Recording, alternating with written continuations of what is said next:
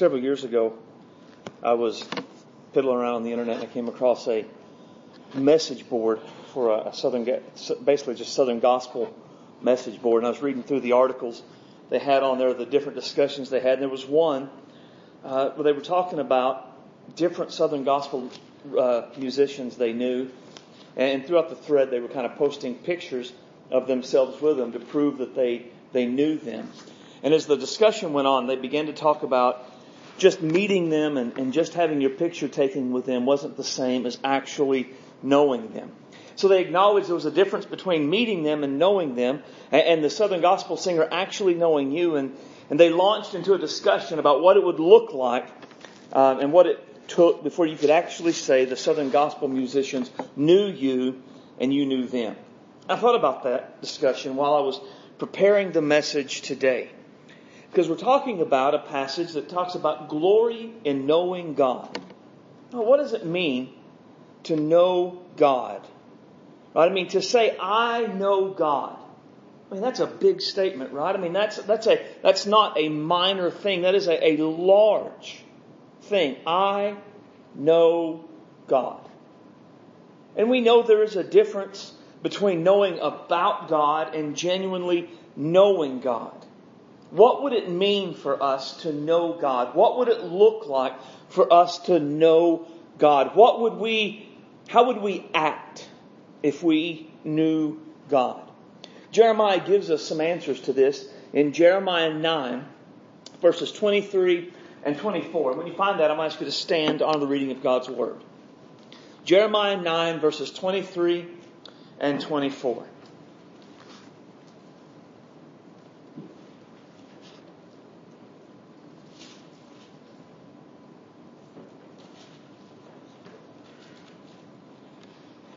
Jeremiah 9:23. Thus saith the Lord, let not the wise man glory in his wisdom, neither let the mighty man glory in his might. Let not the rich man glory in his riches. But let him that glorieth glory in this, that he understandeth and knoweth me, that I am the Lord, which exerciseth love and kindness, judgment and righteousness in the earth. For in these things I delight, saith the Lord. Let's pray.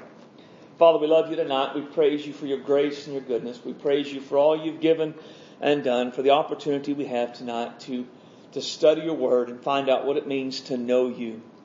Lord, as we look at your word tonight, let your Holy Spirit come and open our hearts to receive it. Father, let us not push back, but receive your word and let it transform our lives. Help us to be sure we know you.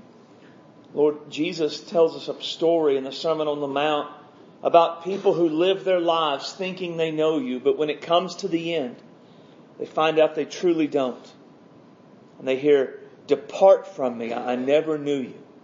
Father, we don't want that to be us. We don't want to know stories about Jesus. We don't want to know stories about what God is like or what God has done. We want to know our God, because the Bible says we can. So let your Spirit tonight open our ears and open our hearts to receive this word. Challenge us and change us. Help us to grow in the grace and the knowledge of Jesus Christ. Have your way in all things. Fill me tonight with your Spirit. Give me clarity of thought, clarity of speech, and help me not to be a hindrance in any way to what you want done or what you want said. We ask in Jesus' name. Amen. You may be seated. Now, like most prophets, Jeremiah prophesied during a time of national rebellion. The rebellion during Jeremiah's time was bringing judgment from God down upon them. And Jeremiah, like all the prophets, spent the majority of his time calling the people to turn back from God to avoid the judgment of God. And there are several long passages in the book of Jeremiah where he calls them on specific sins they are guilty of committing. There are also several long passages detailing the kind of judgment they're going to face if they don't repent. Now, Jeremiah 9 has proclamations of judgment mixed with exhortations for the people to turn back to God. The people weren't taking Jeremiah's prophecies and Jeremiah's words seriously. One reason for this was the false prophets. The false prophets were strong in the nation at this time, and they were telling the people all would be peace. Everything would be fine, despite the fact God said things would not be fine. Right now, this is and the people were not taking it seriously because they were also beginning to trust in themselves and not really see their need from God.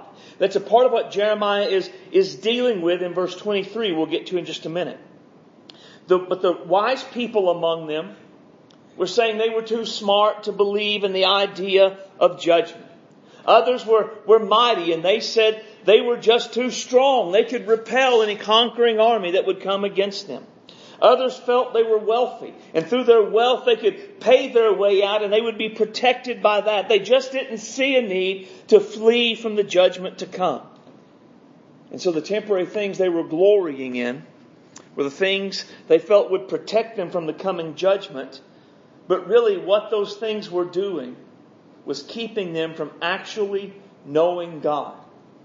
Right? They were glorying in temporary things and trusting in them more than in the word of the Lord. And the reason they were doing that is because they did not know God. Look at verse 3. It says, and they bend their tongues like a bow for lies. They are not valiant for the truth upon the earth, but they proceed from evil to evil, and they know not me. What the people said, what the people did, the reason they didn't care for truth, the reason they embraced lies, is because they did not know God. This idea is repeated in verse 6. Thy habitation is in the midst of deceit. Through deceit, they refuse to know me. Now that verse is really interesting. It wasn't through deceit they're kept from knowing me. Right? This isn't so much a picture of them not having the ability to recognize truth from error, to not be able to know God. It's they were choosing. They were choosing what they knew wasn't true. They were choosing these lies because they made them feel good. They were choosing things that made them comfortable over truths that made them uncomfortable. And by doing so, it kept them from knowing God. Now compare that with verse 24.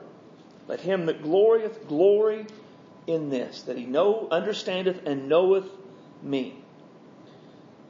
So in these two verses we see those who glory in temporary things. And those who glory in temporary things, they don't know God. And then we see those that do know God, and that's evidenced in the fact they are glorying in their knowledge of God.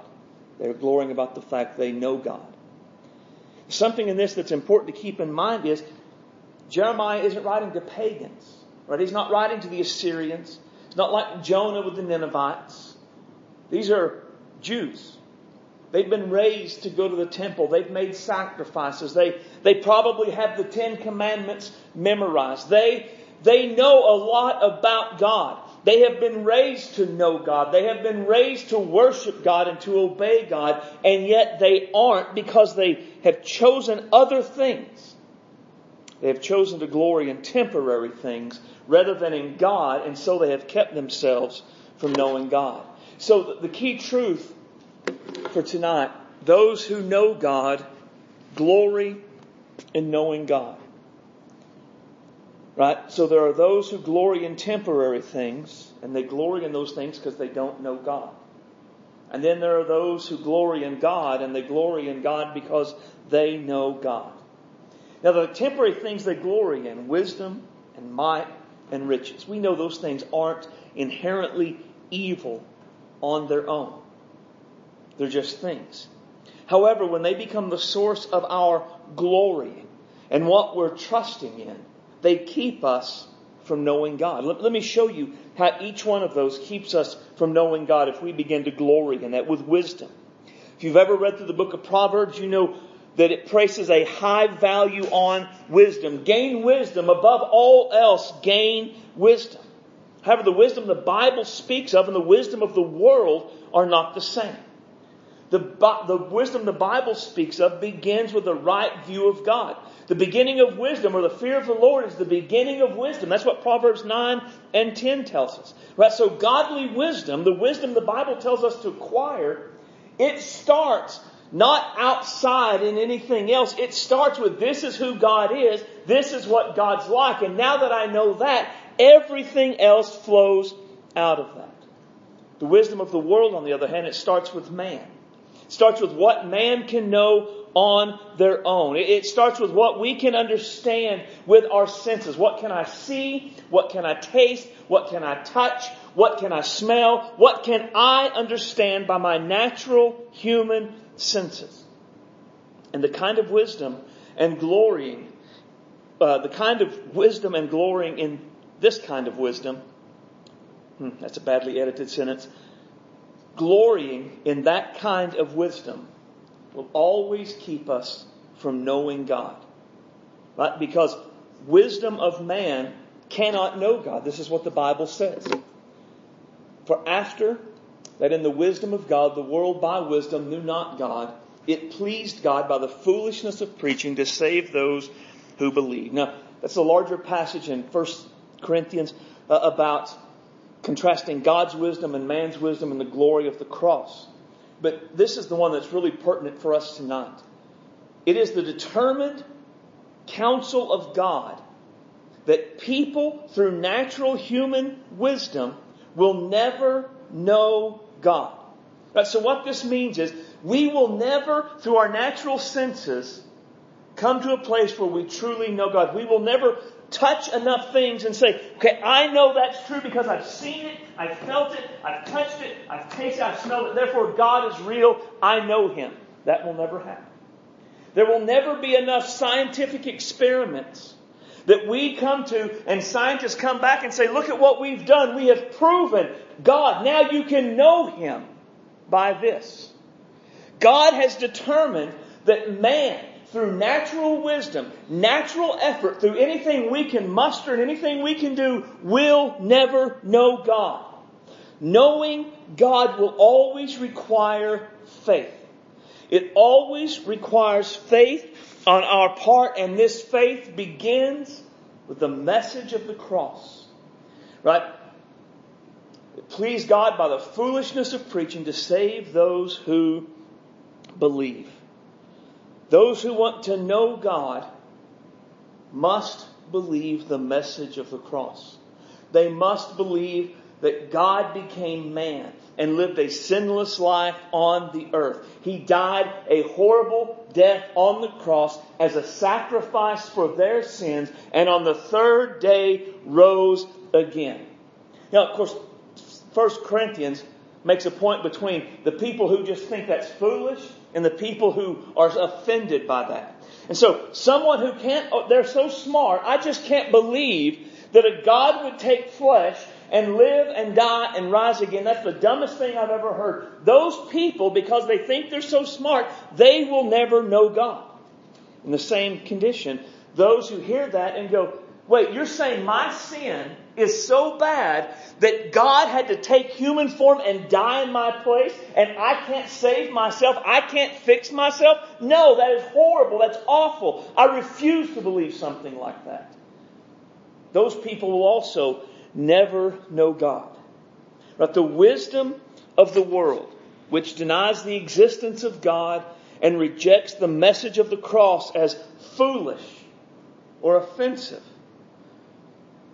it is temporary.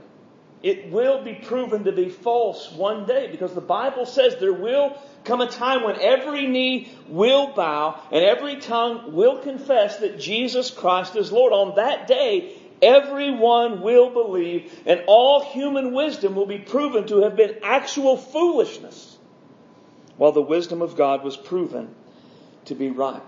Earthly wisdom, man-centered wisdom, will always keep us from knowing God.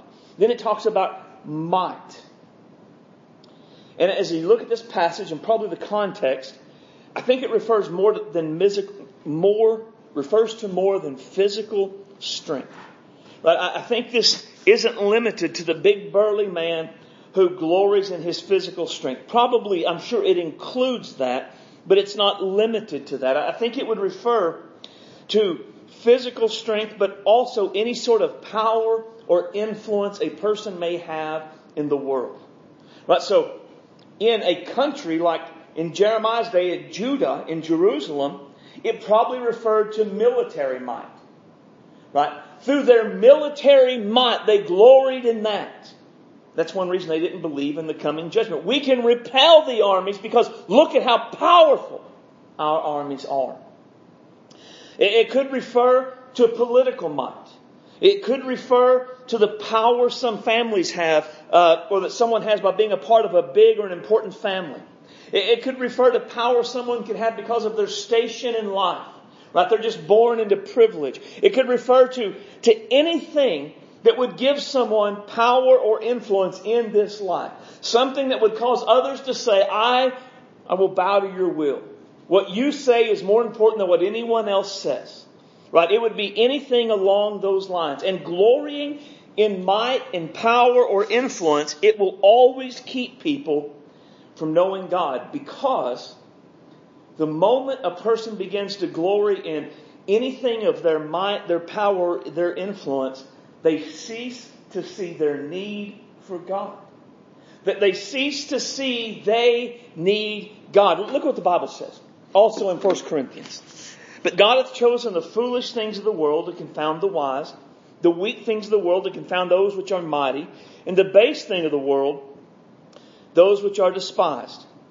And the base things of the world, those are despised, yea, hath God chosen, and things which are not, to bring to naught things that are. Right, so basically in those first few parts right there, what God's saying is, God doesn't choose His team the way we would choose our team. Right? I mean, remember in school when you would have, you'd choose up teams, play basketball, and everybody'd get there and they'd pick two captains. Okay, we're going to pick the tall guy, and he's a good athlete, and he's a good athlete. And then here and there, and okay, you take the invisible player, and we'll take Ross, I guess. I mean, it was just all, we pick based upon natural skills, abilities, gifts, right? We would choose our team very much in a natural, man-centered way. They will be good. They will help. There's things they can do. But God doesn't do it that way. God intentionally does not choose in that way. And He tells us the reason why. That no flesh should glory in His presence. Right? So if God chose His team the way He chose, we choose our team, then people who were on God's team would say, God, you're so lucky to have me. You're lucky you chose me and I chose you, because I could have been on the other guy's team, and think about what I would have done then. You're lucky I'm here. And yet the way God chooses His team is such that rather than those people saying, God, you're lucky, people go, woo, I'm so glad God has chosen me. Right? God intends for no person to be able to glory in His presence. God will not share His glory with another, is what Isaiah tells us. And that includes me, and that includes you. So, because of God, we are in Christ Jesus, who of God is made unto us wisdom and righteousness and sanctification and redemption. Right? So, all of our salvation, it is based upon who God is and what God has done for us in Christ. So on the day when we make it to heaven, not one person will make it to heaven and say, look, I made it. I did this. God, you may have helped me out, but I carried the ball across the finish line. I am here because of me. They won't. When they make it to heaven and they stand before the Lord, they will say, I am here because of you. There is no good thing in me at all, is what Paul says. And that's what we'll say, because we're not glorying in our flesh. And then he quotes Jeremiah, that as it is written, he that glorieth, let him glory in the Lord. That's the point. So throughout our lives, we will always glory in God. Look at what God has done in me and through me and for me. And that will carry on right into the day of the final redemption. The person who glories in his might, in his power, his influence, will never be able to humble himself to admit their need for God. They will never say, I can't do it on my own. I need God completely and absolutely. A person who glories in their power or their influence or their might will never be able to accept they're being held to the exact same standard as everyone else. I mean, that's really something we see in our culture, right? The rich and the powerful aren't held to the same judicial standard that the rest of the world is. And I think we see it really in Hollywood quite a bit. People in Hollywood, rich and famous of Hollywood, they do things, they drive drunk, they drive on the sidewalk, they do all kinds of crazy things. They get arrested time and time and time again, and they get one warning after another warning after another warning. But would that be what would happen to us? Would that be what would happen to Johnny Average if they got caught doing those exact same things? No. Because they're rich, they're powerful, they're influential. But God is not an earthly judge. God does not have one standard for these people He really likes and another standard for these people that are this man, whatever. Everybody's held to the exact same standard. And the rich and the powerful, those who are mighty or are trusting and glorying in their might, their power, their influence, they won't accept that. No. It's not, I'm a little better than that person over there. I'm not held to the same standard. It's not the same for me as it is for them. Those who glory in their might, their power, their influence, they'll never be able to accept they didn't have a hand, a big hand, in their salvation or their sanctification. They will always have to say, I did this. Look at what I have done. And therefore, that's going to always keep them from knowing God. Those who glory in power, might, or influence will never know God. Then it says, riches. Those who glory or trust in temporary riches will never know God. Now, to me, I think this is really relevant to our day because we live in a rich, wealthy time. But think about the story of the rich young ruler. It's part of my Bible reading today. The rich young ruler comes to Jesus. What must I do to inherit eternal life? Jesus says, you know the commandments. Do this, do that, do that. The guy says, I've done those always. From my youth. And in Mark is where I was reading today. Mark says Jesus looked at him and loved him. So that's an important part of the story. Jesus loved this guy. That's why he said what he said. He said, oh, okay then. Go sell all that you have. Give everything to the poor. Come and follow me. And I will give you riches and an inheritance in heaven. The Bible says the young man went away with great sorrow because he had great wealth. And Jesus used that as a teaching moment to tell the disciples, it is easier for a camel to go through the eye of a needle than it is for a rich man to enter the kingdom of God. Now, one of the things I've heard growing up at times was that the eye of the needle, what that referred to was a particular gate in cities at that time.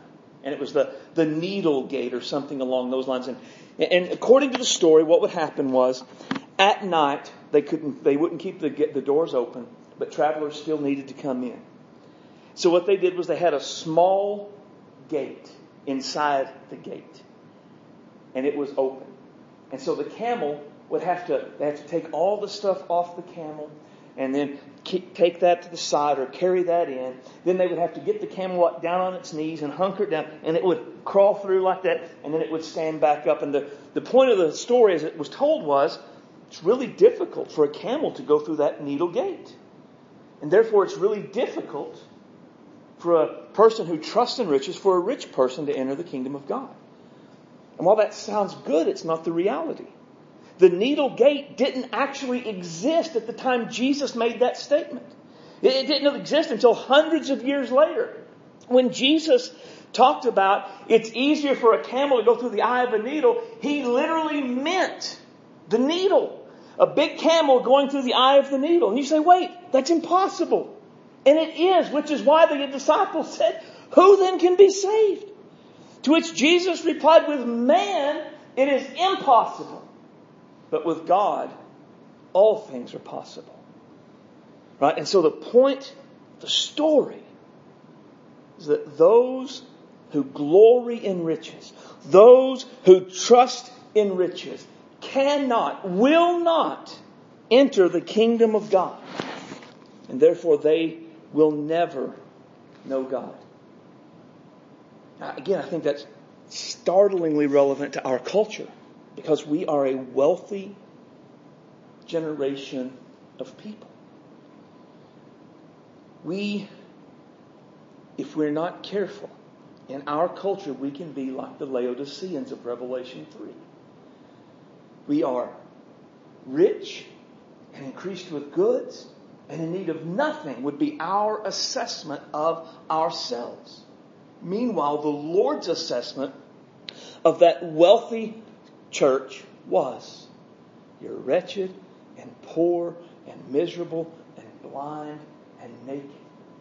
They were lost. They weren't Christians. They were not a part of the kingdom of God. They did not know God. That's why I said the counsel for you to buy from me what you need. Anyone who glories or trusts in their earthly riches will not, cannot know God. So these are the, glorying in these things can keep us from knowing God. One of my modern heroes of the faith is a man named Francis Chan. He said something that I think goes well with this message. Our greatest fear as individuals and as a church should not be of failure, but of succeeding at things that really don't matter. And so, again, there's nothing wrong with wisdom or might or riches.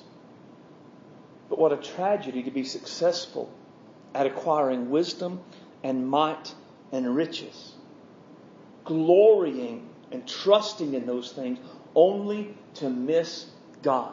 Or to put it in the words of Jesus, well, what happens if you gain the world but you lose your soul in the process, right? Or you forfeit your soul. You think about it in the world. In what matters in our world? Wisdom, might, and riches.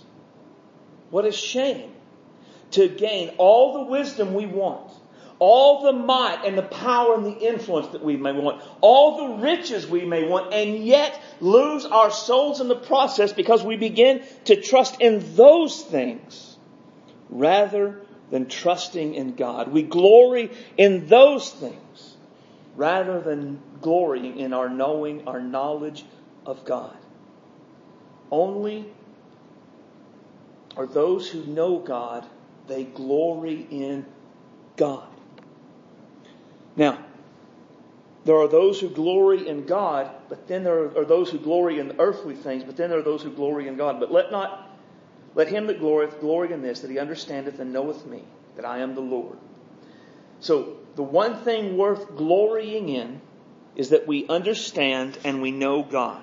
Now, the Hebrew word translated as know in the King James, knoweth in the King James, is the same word used in Genesis in the Bible when it says Adam knew his wife Eve. So it refers to an intimate knowledge, not a surface knowledge, not a superficial knowledge, but a deep, intimate, personal, and real way. Going far beyond knowing facts and figures and thoughts and ideas, but truly knowing who God is and what God is like. And in order to know God, what we have to do is embrace God's revelation of himself. This is critical to it. Right? Just a few minutes ago I said that man through natural wisdom cannot know God, right? So our own inventions will never truly make God or make us know God. Jesus, though, he said the only way people can know God is if God is revealed to them. And God is the one who reveals. So God has revealed himself to us in his word. So the way we know God is by embracing God's revelation of himself from his word. And I say this is critical a lot. I probably say it too much. If everything's critical, nothing is, I suppose. But this is really important. Because if God is real, and this is the key, if God is real. He is like something. Right? Say, he's like something, and therefore I can't make him like I want him to be. I have to understand him and embrace him as he is.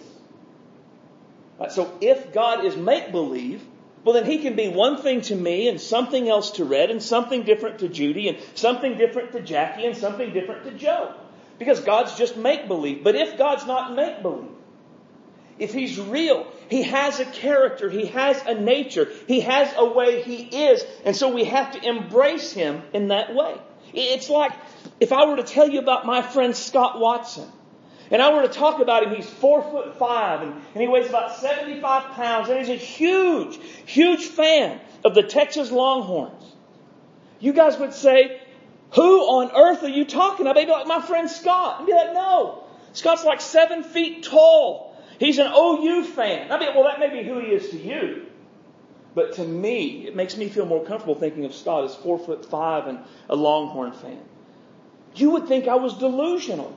You would think I had lost my mind, because Scott is something. He's real. He's not a figment of my imagination. I don't get to choose how tall he is, what he likes. I can either accept him as he is or I can reject him. But those are the only choices I have. It is the same with God. God is something. And Scripture tells us what this something is. And our choice is not to say, well, I'm going to pick that and take that and let that go, and I'm going to mold him like this. Instead, it's to say, I accept him all that he is, or I reject him. But those are the only two choices I really have in life. So God begins to reveal himself to them, to remind them who he is. And there's only three attributes God gives in this particular passage. And so it's not anywhere near an exhaustive list, but it seems to be ones that are based upon their needs at the moment. The people of Jerusalem are standing at the very door of judgment. If they did not repent, they did not return to the Lord, they would see the judgment of God for their sins. And so God is telling them who he is in a way that will help them to understand his judgment is real. It is coming. Right? It is what they needed at the time. So God tells us three things about himself. One, he says, God tells us that they understand, I am the God, the Lord, which exercises loving kindness. God is love. People of Judah needed to know God loved them. God's judgment wasn't based upon the idea that he didn't love them. It wasn't as though God loved them at some point in the past, and then he had enough of them, and he was done loving them, and so now he was going to punish them. Everything God had ever done in their life was because he loved them. A few chapters later, God will say, the Lord hath appeared of old unto me, saying, yea, I have loved thee with an everlasting love, therefore with loving kindness I have drawn thee. God's work in their life was based upon his love for them. He loved them, and so he sent Moses to them. He loved them, and so he led them out of Egypt. He loved them, and so he brought them into the land that flowed with milk and honey. Then when they strayed, God loved them by drawing them to himself, by sending prophets to go and say, don't do this thing the Lord hates. Turn back to God. Everything God was doing, even this message at this time in this chapter, is God saying, I love you. Come back to me. Don't go down this path. We also must embrace the idea God is love. His love was demonstrated and proven on the cross. Everything he does in our life is to draw us to himself because he loves us. His love doesn't change because of the circumstances of life. His love doesn't change when he allows us to reap what we've sown. His love doesn't change even when he is the one who sends chastisement and temporal judgment into our lives. God loves us. And all that he's doing is a part of that love. With an everlasting love, he is drawing us to himself. That's the point of everything he's doing.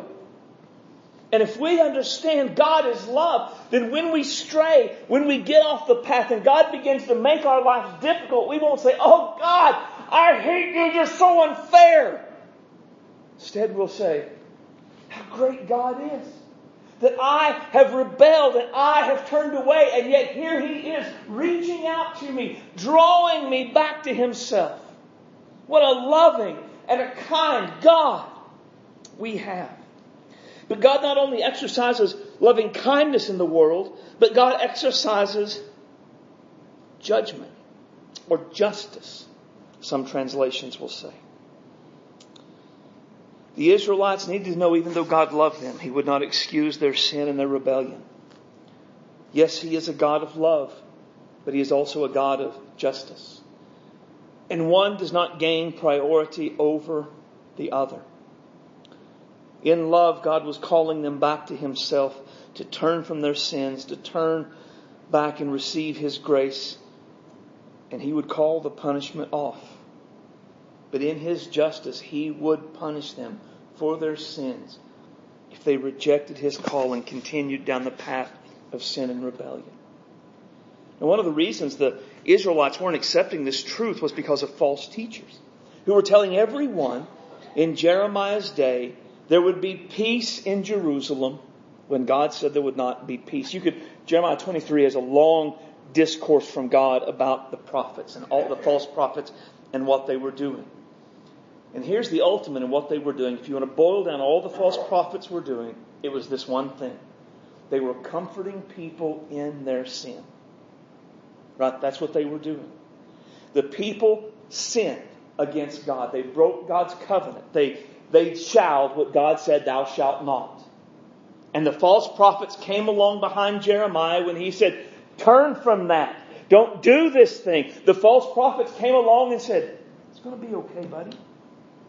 God made you that way. Love is love. God can't expect you to hold to that old-fashioned, outdated morality. Everything's fine. And that's what they were doing. They were comforting people in their sins. And so, instead of calling on them to turn from their sins and turn to God, they were telling them it would all be okay. Everything would be fine. And they were wrong. They were not wrong. They were lying.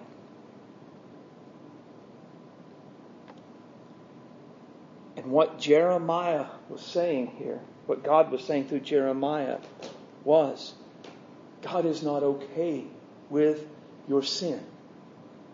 God is going to punish your sin. God will never act outside His character and nature, and to excuse your sin would be outside the just nature of God. They needed to understand that just God cannot overlook sins. And regardless of what the false prophets say, God will execute judgment upon the earth. To truly know God, to truly understand God, we must embrace the just nature of God. Right? And think about sin in this way. Why did Jesus die? The Bible says for sin. If sin is so serious that God would take on human flesh, come in the form of Jesus Christ, He would suffer, because all of the beatings and all of the other things Jesus endured weren't the worst part. The physical torture wasn't the worst part. It was when the wrath of God was poured out upon Him. God separated Himself from Him, and Jesus cried out, my God, why have you forsaken me? And He endured hell on the cross. If sin is so serious that Jesus endured hell on the cross, how on earth can it be okay in our lives? How on earth can it be okay in anybody's life? Right, so if we know God, if we understand who God is and what God is like, we must understand the just judgment of God, that He is just and He will punish sin. I think this means two things for us that we'll cover quickly. One is, we don't try to excuse our sin. We understand God will punish our sin. God will punish sin. That's why Peter talks about living your life in fear knowing there is no respecter of persons in God. But secondly, do not run behind people living in their sin and tell them they're okay. They're not. Do not find people you know who are living wicked, sinful lives in rebellion against God and tell them it's okay. God is pleased with them. It's not that bad. It is. When we comfort them in their sin, we are the false prophets Jeremiah warned against. We must not do that. God will exercise judgment in the world. And then God executes righteousness on the earth. This means God is always right in what He does. He never judges too harshly. He never lets people off too lightly. Whatever God does in the earth is right. God doesn't make a mistake. He is perfect in all He does and in all He allows. Now, if you've read the end of Jeremiah and the book of Lamentations, you know what happens to Jerusalem is brutal. The judgment that's poured out is terrible. The Babylonians come in and they surround the city. People literally starve to death. And they break down the walls. And they rush the city. And they leveled the city. And they killed the people. And they killed the crops. And they killed the animals. And they kill virtually everyone. Some flee. Some are allowed there. And then those that live are taken from their homeland. And they're pushed out into a different place. And there they must live out the remainder. Or at least not the remainder of their days. For many of them it would be for 70 years. Here would be the temptation for those Israelites. God's unjust in what He has done. God allowing this judgment to happen to us, or sending it even, is unrighteous. We did not deserve that. And yet, what God is saying, His judgment is just. His actions were righteous. Now, His judgment was just and His actions were righteous in part because He warned them. But it wasn't like they were going along under the smile and the happy face of God, and then suddenly God just was like, boom, and brought the hammer down. No, that's not the way it was. It was hundreds of years of them resisting and rejecting God. Hundreds of years of God sending prophets to cry out to them, to turn from their wicked ways, to turn back to the judgment. God's saying, this is coming. I mean, it will happen. Turn now and I'll stop it. And they wouldn't turn. So God is righteous because He has warned them about the coming judgment. God is righteous because He has given them a way out of the coming judgment. He is righteous because the coming judgment is actually God keeping His word. Part of God being righteous is God has to do what He says He would do. And this means the promises of God He must keep. Not only the good promises, but also the difficult ones, the hard ones. God was righteous in His judgment. And God is righteous in the future judgment that will come in this world. Like the Israelites before us, we have been warned in advance about the judgment to come. Like the Israelites before us, we have been told there is a way to avoid the judgment to come through repentance and faith in Jesus. Like the Israelites before us, God has sent messengers and His Word and His Spirit to call upon us to turn from our wicked ways, to turn to Him. And if we, like the Israelites, continually reject God's call and God's way to avoid judgment, we will face the judgment to come. And this is a righteous act of a righteous God. God's coming judgment on this world and upon people. It is an expression of His righteousness. And if we are to truly know God and understand Him, we must embrace the righteousness of God in all He says and in all He does. Those who know God glory in knowing God. So tonight, what do we glory in? Are we glorying in temporary things that actually keep us from knowing God? Are we embracing God's revelation of Himself? Or have we created a God in our image? And it's a kind of an image of what we think God ought to be like. The reality is God does not need to be fixed. God is perfect in all He is and in all He does. And any attempt we have to fix God, to minimize an aspect of God that may make us or another person uncomfortable, rather than fixing God, we make Him less than He is. We create a God in our own image. We make an idol that keeps us from ever truly knowing God. And either we embrace God as He is, or we reject God. And we never know Him.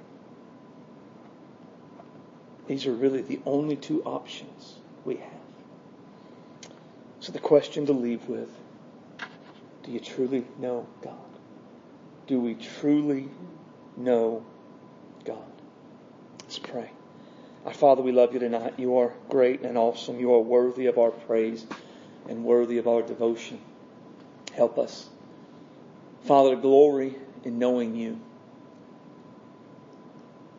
Lord, our world elevates wisdom and might and riches, and it is hard to keep our hearts free from coveting those things. And when we have them, it is hard to keep our hearts from glorying in those things. Keep us from it, God.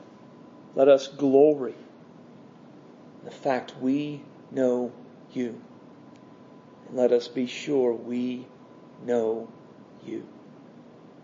Not an image of You that makes us comfortable, not a lesser version of You, but You, as You are, as You have revealed Yourself in Your Word. We ask in Jesus' name. Amen.